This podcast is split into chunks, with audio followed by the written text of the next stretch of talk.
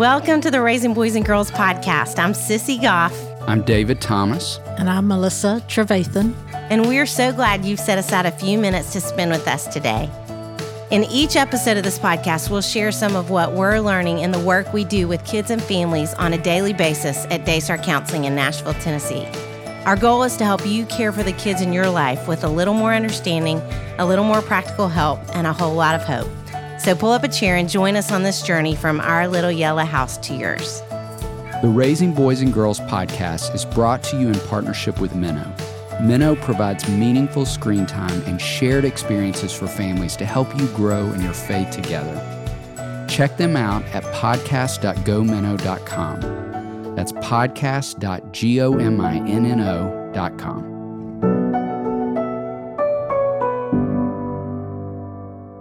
Nashville singer songwriter Cindy Morgan is a two time Grammy nominee, a 13 time Dove Award winner, and a recipient of the prestigious Songwriter of the Year trophy. Cindy has 21 number one radio hits to her credit and has penned songs for notable artists including David Archuleta, Vince Gill, India Arie, Rascal Flatts, Amy Grant, Mandisa, Natalie Grant, Michael W. Smith, among many others. From gospel to pop to Americana, Cindy Morgan is an insightful voice across musical genres who has grown to become one of Nashville's acclaimed songwriters and is sure a dear friend of ours. I can't even believe we're sitting here with you on a podcast. Cindy, it is so I fun. know. I'm so happy. Me too, to be in the room with you. And we were just talking about we're going to all fight over how long we've known you, but I win. I've known you the longest. You're Yeah. my l- oldest friend in mm-hmm. Nashville, 29 Oh, years, we it. realized. It's Actually, crazy. I'm your oldest, oldest Oh, yes, chronologically. Yeah. Yeah. I wouldn't have said that. Melissa, but you feel free. Well, and I just remember when we met and we were hanging out that you told me about Melissa. All we talked about Melissa, and I was like, "Who is this Melissa?" when I know, started at who is this Daystar, yes. That's right. I thought you were going to say we met over a boy that I liked Oh, because we did. We did. What was Mhm. his name? I'm not going to say it on a podcast. Are you kidding me? That's great. That- Oh, you don't remember I was like, I name. could get Don't her you say it either. Now I- it's turning I to a know. different podcast. I know, I know too, totally who it is, but don't you dare. You are Okay. a good friend. You have yes, been a I good friend. I was thinking as I was driving over here today, I mean, I feel like we could say you're part of the reason we even have a podcast because you are the reason that Melissa and I ever wrote a book. Yes. Our first book, Uh-huh. we came to visit you in Canada, and you were writing a book Okay. with Carolyn McCready and Terry Mhm. Glaspey That's for right. Harvest House. That's right. Yes, and they were visiting you, Oh, and you guys met, and we Yes. overlapped by one night. Oh, and we started telling them about Daystar, and they said, "Y'all should write a book about that." And they were serious, and we got to write a book. I mean, it was a joke how it kind of fell into our laps, but it's totally all thanks to you. So, Well, Is I she mean, getting royalty I- I payments for that? well, you there know, are it no wasn't really thanks to me. It was thanks to Funny, it was thanks to the overlap. But I'm glad that I was there. So, oh, Carolyn and Terry. Oh, I know. I love great. People, mm-hmm. Are- yeah. Yeah. So That's so such a fun, fun. long history. Yeah. I know, I know, and just so proud to get to sit with you. Oh man, I'm proud of you guys. I'm so proud of of just what you do and what you represent and and just how important what you guys do is for parents. For me as a parent, I've I've just been so blessed and so nurtured by what you guys do. So thank you. Wow, you're so sweet. We're going to talk about some things that you've been doing lately, but I feel like more than any artist I have ever encountered, you like have this amazing way of reinventing yourself and stepping into a million different arenas. And your creativity is just so expansive. I mean, I, do you have any idea how many songs you've written?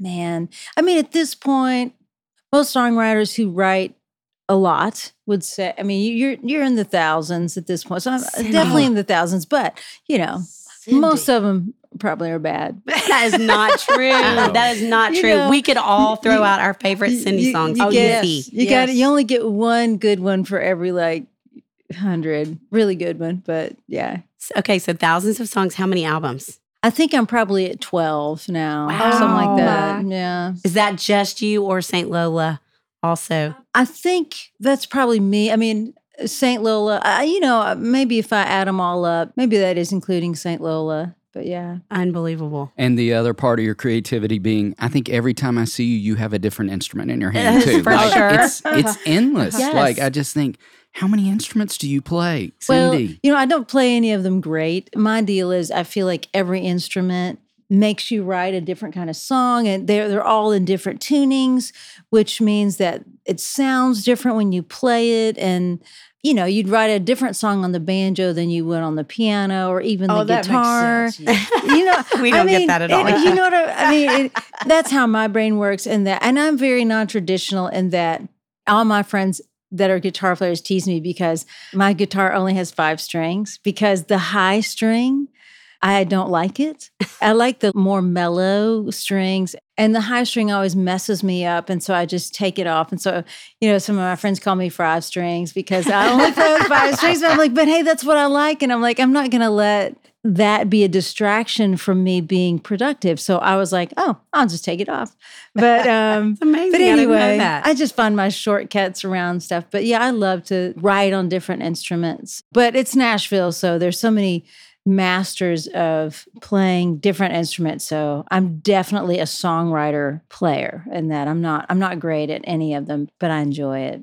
How many books have you written? Well, I mean, not many. So just two, like Barefoot on. Barbed Wire. And I mean, y'all have written like 10 at this point, but a couple books that are kind of memoirs and then the children's book. And I did write a couple novellas for a publishing house in Canada.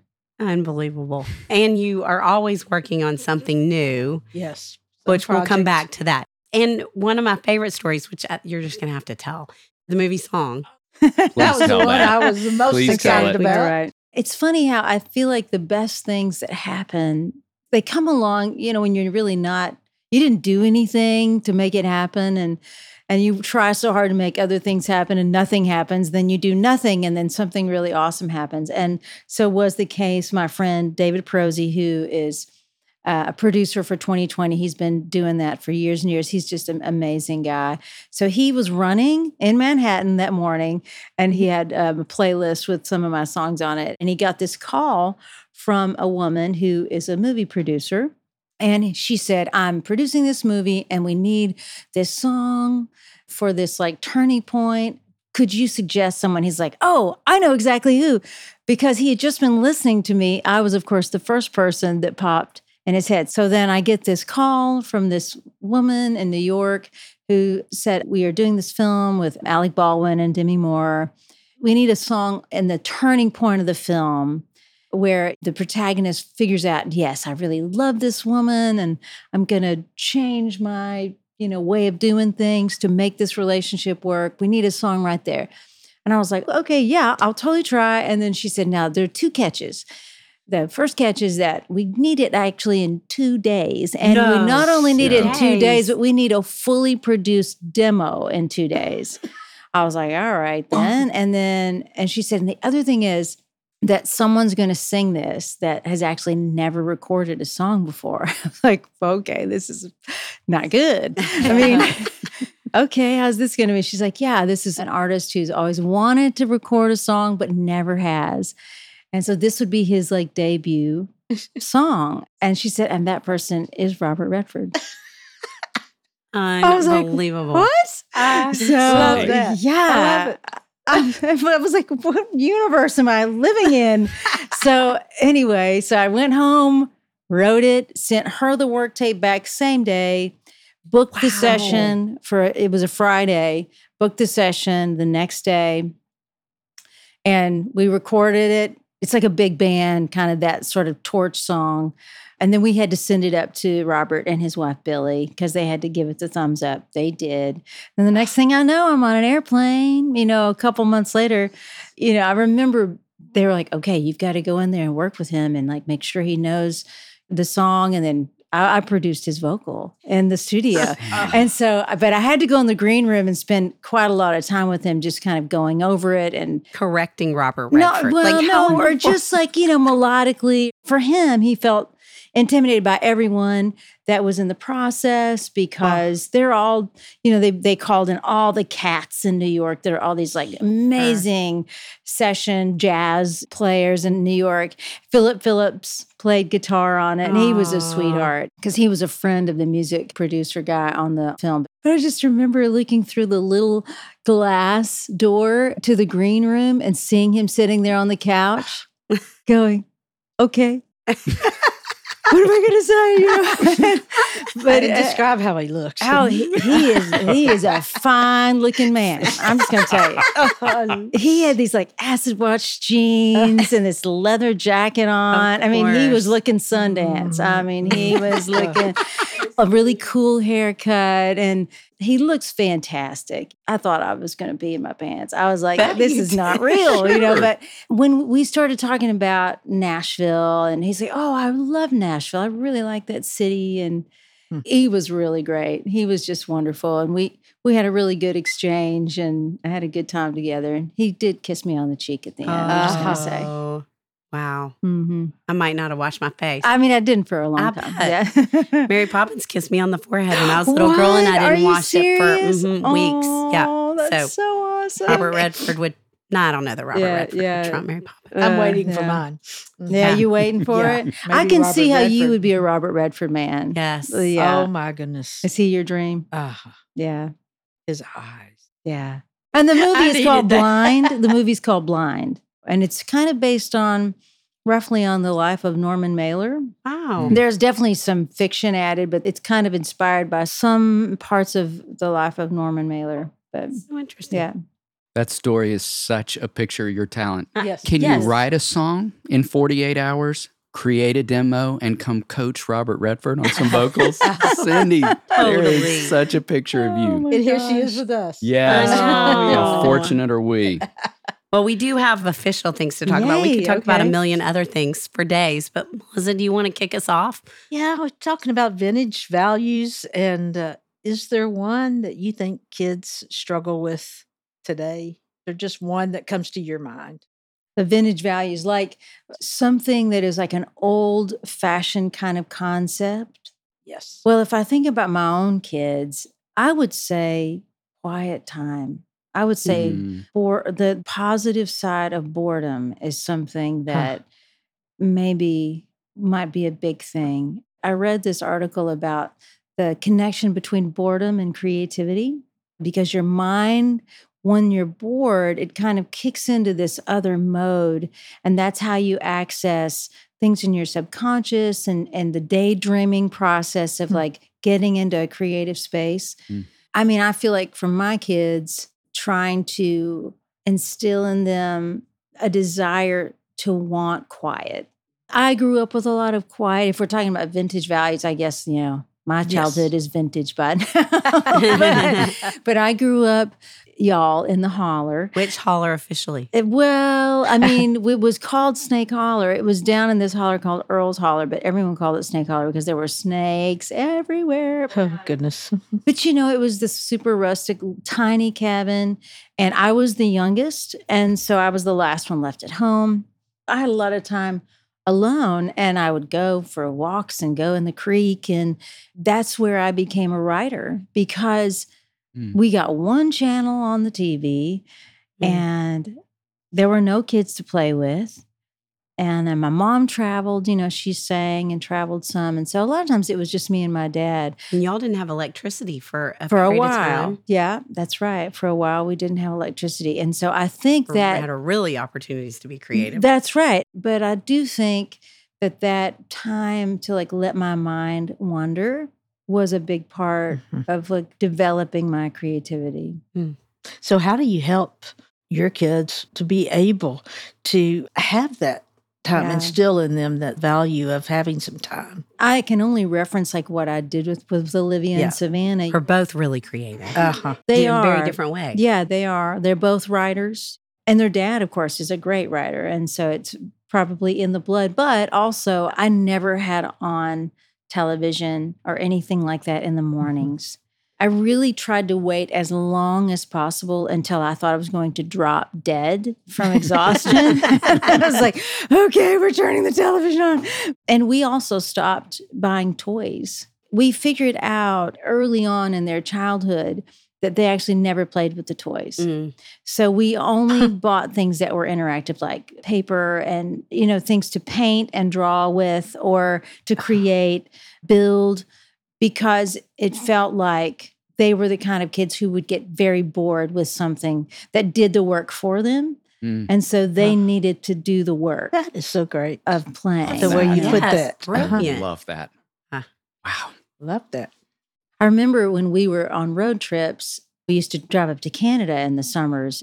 That is a three and a half day trip. Oh. And they're young. And it's like, oh man, we cannot start with TV or it's all downhill. We, you know, they each had a little portable video kind of thing. Mhm. So what we did was we always started the mornings with nothing, to where it was just looking out the window, daydreaming, conversation. And so that there were a few hours of that, so that they kind of were forced into this kind of state of having to occupy their minds. And then we would kind of graduate to, okay, I'll come back there and I'll read you a book now. And then we'll listen to some music. And then, of course, desperately, Same a thing, movie.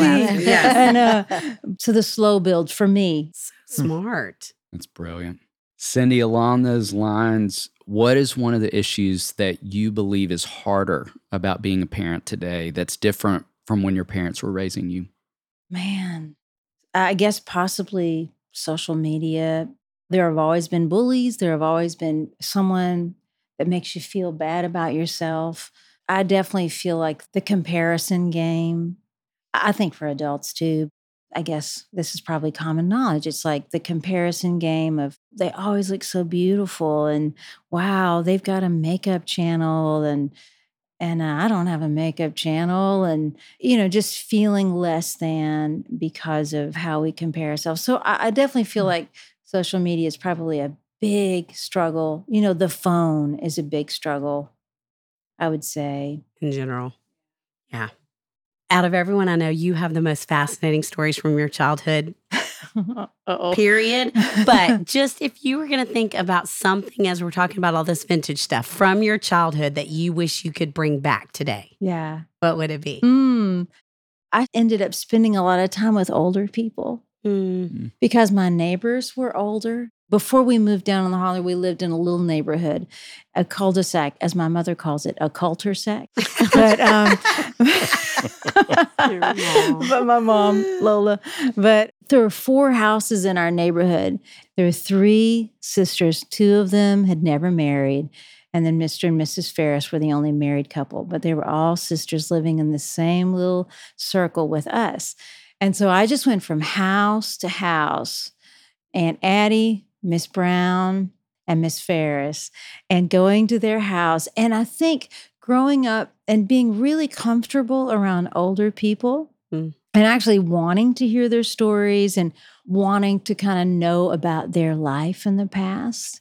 I just think that was so instilled in me. Sometimes I think when I'm around young people, they feel quite uncomfortable around older people. Mm. And I love to be around. I guess that my parents instilled that in me the value of valuing people, Mm. maybe not based on their age, Mm. but just who they are. hmm Along that line, was there something, a favorite book or Yeah. favorite show on the one channel that you could get? One Channel? Uh, yeah, music band. Charlie Brown. I mean, I just, Charlie Brown. Charlie Brown Christmas, uh, the best Christmas record ever been made. And every time Linus goes out there with his little blanket Mm. and he puts the blanket over his head and he t- tells the Christmas story and they do the whoo. I'm like, oh, it's like nothing is better Yeah. than that. Uh-huh. Nothing. I Nothing cry every that. time. It's Do so, you? I know. Yes, it's like it just moment. chokes me up. I need to watch that with Henry this year. I Oh, cry you need every- to. I don't think I've seen. As it. in soon a as long this little voice starts Oh, speaking the Christmas so story, yeah. Good. Mhm. I love it. The Raising Boys and Girls podcast is brought to you in partnership with Minnow. Did you know that Minnow has an award winning children's Bible? Written by VeggieTales creator Phil Vischer, The Minnow Laugh and Grow Bible for Kids is more than a children's Bible storybook. It's a deep, engaging, and whimsical gospel experience. Each Bible story is vividly illustrated, takes just minutes to read, and includes a family connection to encourage readers to learn, talk, and pray together. Find out more at shop.gominnow.com. That's shop.gominnow.com. I love what you said about the slow build with offering that space for being bored and daydreaming with kids. Is there anything else that you would encourage parents to consider as you think about just building creativity into kids? I read a book that was like a psychology book about raising children. It said that some children who are high strung, like Olivia, is a definitely my type A, very you know, OCD kind of child and really creative. We used to talk about in our relationship, you and me and Melissa, mm-hmm. not to leave you out, David. Okay. But when we used to hang out and watch our movies and stuff, like someone was Tigger, someone was Pooh, and mm. someone was Piglet, right? Out of the three of us, yeah. Don't would, say it. Don't say it. She's gonna. I'll say it. Or, Eeyore. Oh no! I say poo. I don't say I Eeyore. love you, Cindy. but I remember that T-shirt you had. You remember that T-shirt you had that had little Eeyore with a little clown over yeah. it. Sissy's called me Eeyore for I love that. But, but anyway, Olivia is definitely Tigger mm. and Piglet. I think she's a little of both. And so this book was saying that when you have a child who is that sort of personality, it's really important to stay calm when they are really stressed. Or just even like children who are creative and who are given to that sort of creativeness or giftedness, that it's really important for them to have a feeling of stability. So, because I'm really emotional, I'm a four on the Enneagram, and so is Olivia. And so I feel like I remember in my younger days being really up and really down, and that was difficult. And so I had to get to the point where I had to really figure out how to kind of level out and not be so impacted by my mood swings. So watching Olivia with that, who is like really up and really down, and nurturing her creativity and, and even just her feeling of safety, I realized that I couldn't, I had to really try. If she was panicking, then I had to be logical mm. and like just really kind of give her that calm energy back. And even Savannah, who is more, she's more pragmatic, you know, and she is very creative, but she's more of like down to business, you know. I mean, she is my parent in many ways. she's very together. Yes. And it's weird because my role with Savannah is so different than my role with Olivia. Because with Savannah, because she is such a strong personality, I have to let her feel like she's this is maybe you guys are going to tell me I'm doing the wrong thing. No, we're not. But in some ways, I think she quite enjoys being in leadership of me in some ways. She's a kind natural leader. In some things, mm-hmm. and some things that she is, she is wise, and she does have wisdom to offer me, and she does see things different than I do. Now she just turned eighteen, but she's kind of been that way for a while, and I'm okay with that. I'm okay for her to feel like sometimes she's in charge of me. Yeah, she is so capable. uh, she is. Are there ways specifically, and you've kind of spoken to this, but that you feel like with them being so different, that you've helped kind of draw out each of their creativity? Like, what are kind of yeah. specific ways? I feel like encouragement is really important. I remember a moment Savannah wrote this paper about Atlas and I think she was in eighth grade. It kind of blew my mind. Mm-hmm. And at mm-hmm. that point, Olivia's older. She's in high school. Her path to like be a screenwriter for Pixar is like a well-worn path. And, you know, she's obsessed with being a screenwriter. And of course, she's about to graduate, and that's what she's getting her degree in. So that hasn't changed. And but I remember, you know, and of course, because their father is a writer as well, so Olivia's, of course, following in, in his footsteps in that way. And she's going to be a writer.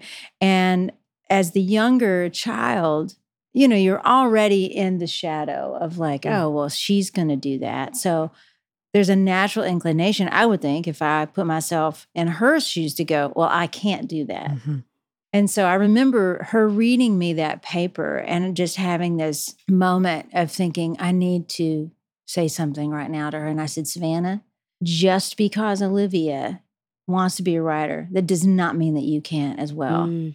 because you would do something completely different. Your writing would be completely your own. So I feel like just encouraging her to not think that only one person in the family can do that one thing. Mhm. And so I think in terms of different nurturing for each of them, Savannah, a friend of mine told me she's really strong. And so Savannah, I feel like she feels like she's more close to you if you do a little debating together. Mhm. And I don't like conflict. And so that was hard for me as a parent to go, oh, I need to push back sometimes with her. And then that makes her feel like I'm invested, that I'm asking questions. Whereas Olivia really doesn't respond well to any sort of tough love at all. Oh. It's like, it's soft. I got to do the soft parent thing with her. But with Savannah, she likes me to push back. That makes so much sense to me. Yeah.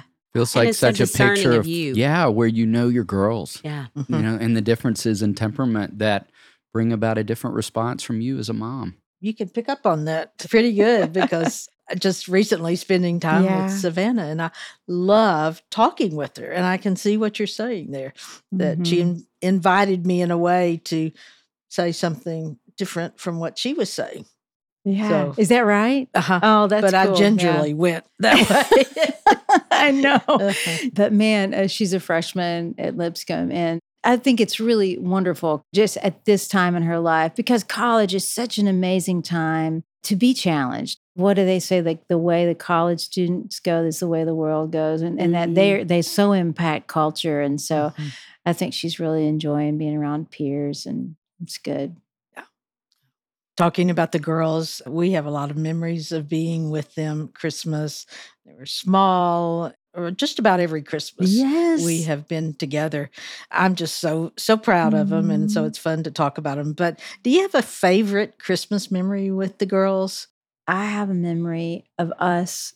So we were driving to Arizona and it was right before Christmas. We were spending Christmas in Arizona and we were driving through New Mexico and a blizzard hit. And we thought, okay, what do we do? Do we keep going? This is weird. Like we're in New Mexico and it's starting to snow really hard Wow. because it went from like nothing to just a downpour. And so we were fortunate in that we pulled off before everyone started pulling off. So we got a room at a Howard Johnson, but it felt like a Hampton Inn. You know what I'm saying? So it Uh. was more like a Hampton Inn in that it had the hot breakfast. yeah. It was a nice hojo but thank the Lord because it's all there was there.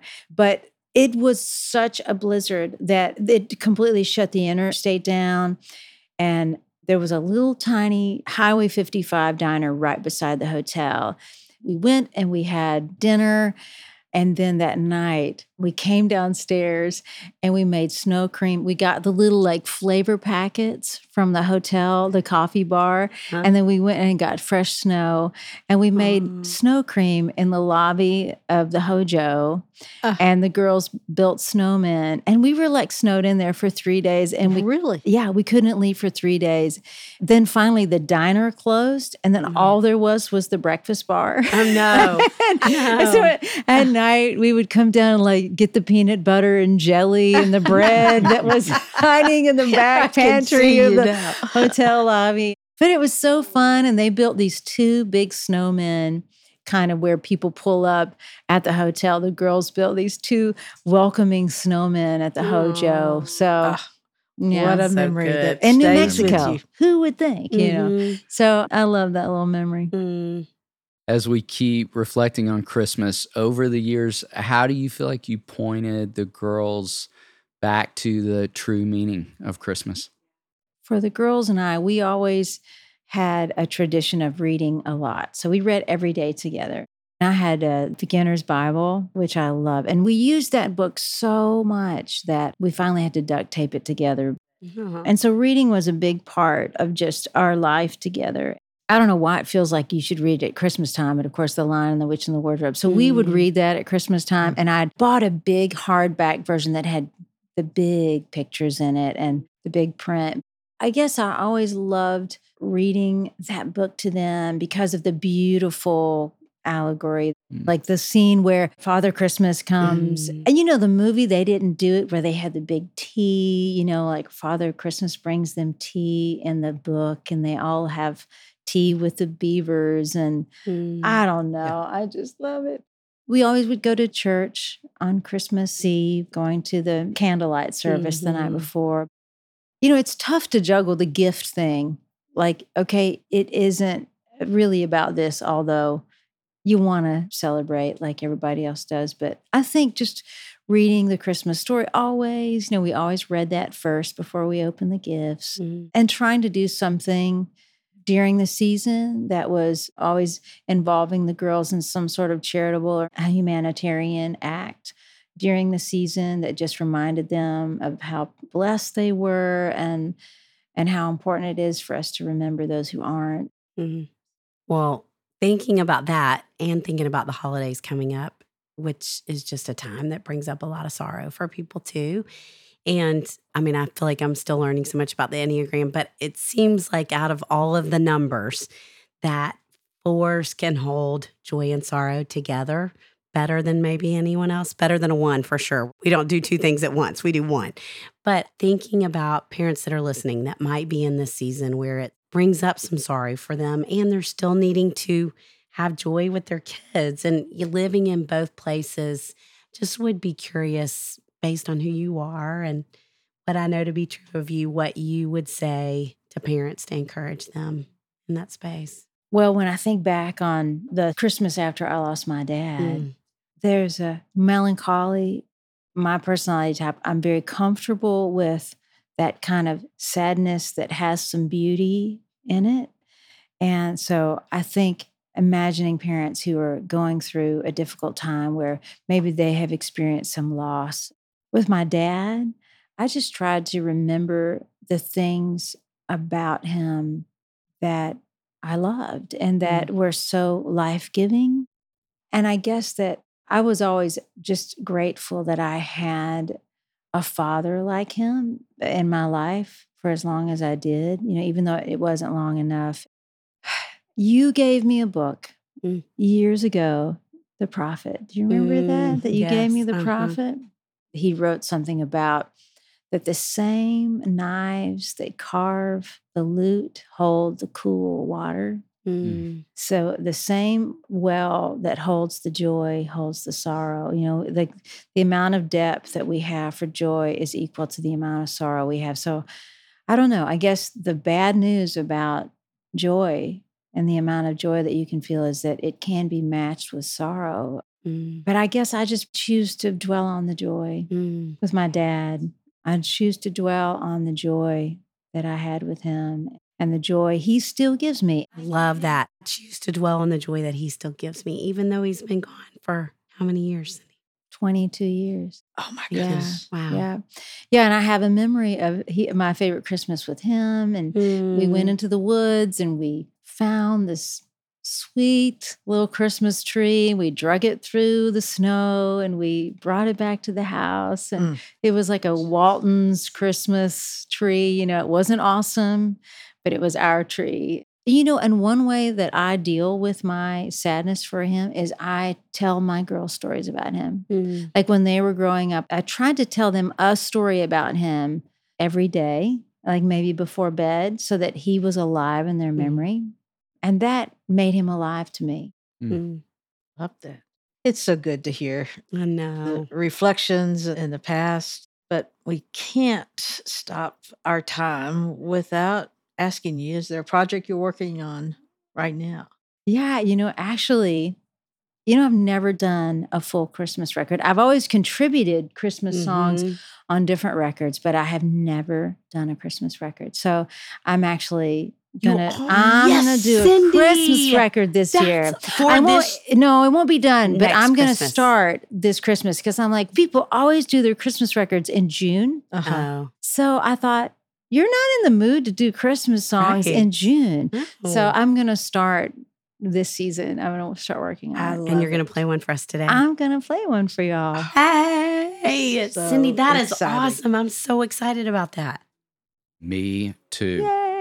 We're over the moon that you're going to do a Christmas song. But before we hit that place, we've all had the privilege of sharing a meal with you. And if we had that chance again soon, which we hope we do, and we happen to have tacos, which we love to do on this podcast. Mm, you do? Yes, we love it. Ah. What kind of taco would you love to have? Oh, fish taco. Fish taco, without question. Mm. it's my jam. Love it. That's Okay. great. We'd love to have that happen. and you can have a fish taco at Christmas too. That's not Oh, against the yeah. rules. And the side of cranberry sauce. There you Oh. go. Oh. yeah. Mm. Cindy, thank you. It is just, I mean, always it's a joy to be with you, but it's just a joy to get to share you with our people. Thank and you. Oh, I'm so excited to be on this. I listen to this podcast. Cindy, So I'm so excited to be on here. We still can't believe that we have you here singing. This feels like a beautiful way to usher in the Christmas mm-hmm. season. So, mm-hmm. will you tell us what you're going to sing? Yeah, okay. I'm going to do kind of a melancholy version of What Child Is This? All right.